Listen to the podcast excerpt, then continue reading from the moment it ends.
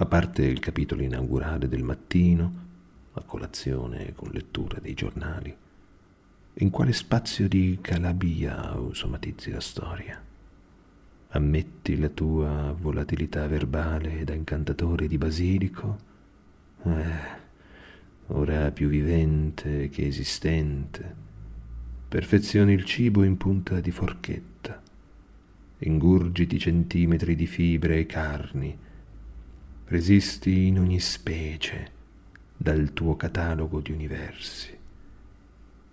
I micromondi, le superstringhe oblunghe pendenti al pezzetto duro di lapis lazuli, la superstizione di parole incrociate che si ripetono a frantumi di matière à penser, di frasi, di forse, di accerchiamenti densi, sorvegliati una volta e l'altra stringati ai denti disegni della croce in odor di morte, l'ordinata composizione delle mani, irreale quasi.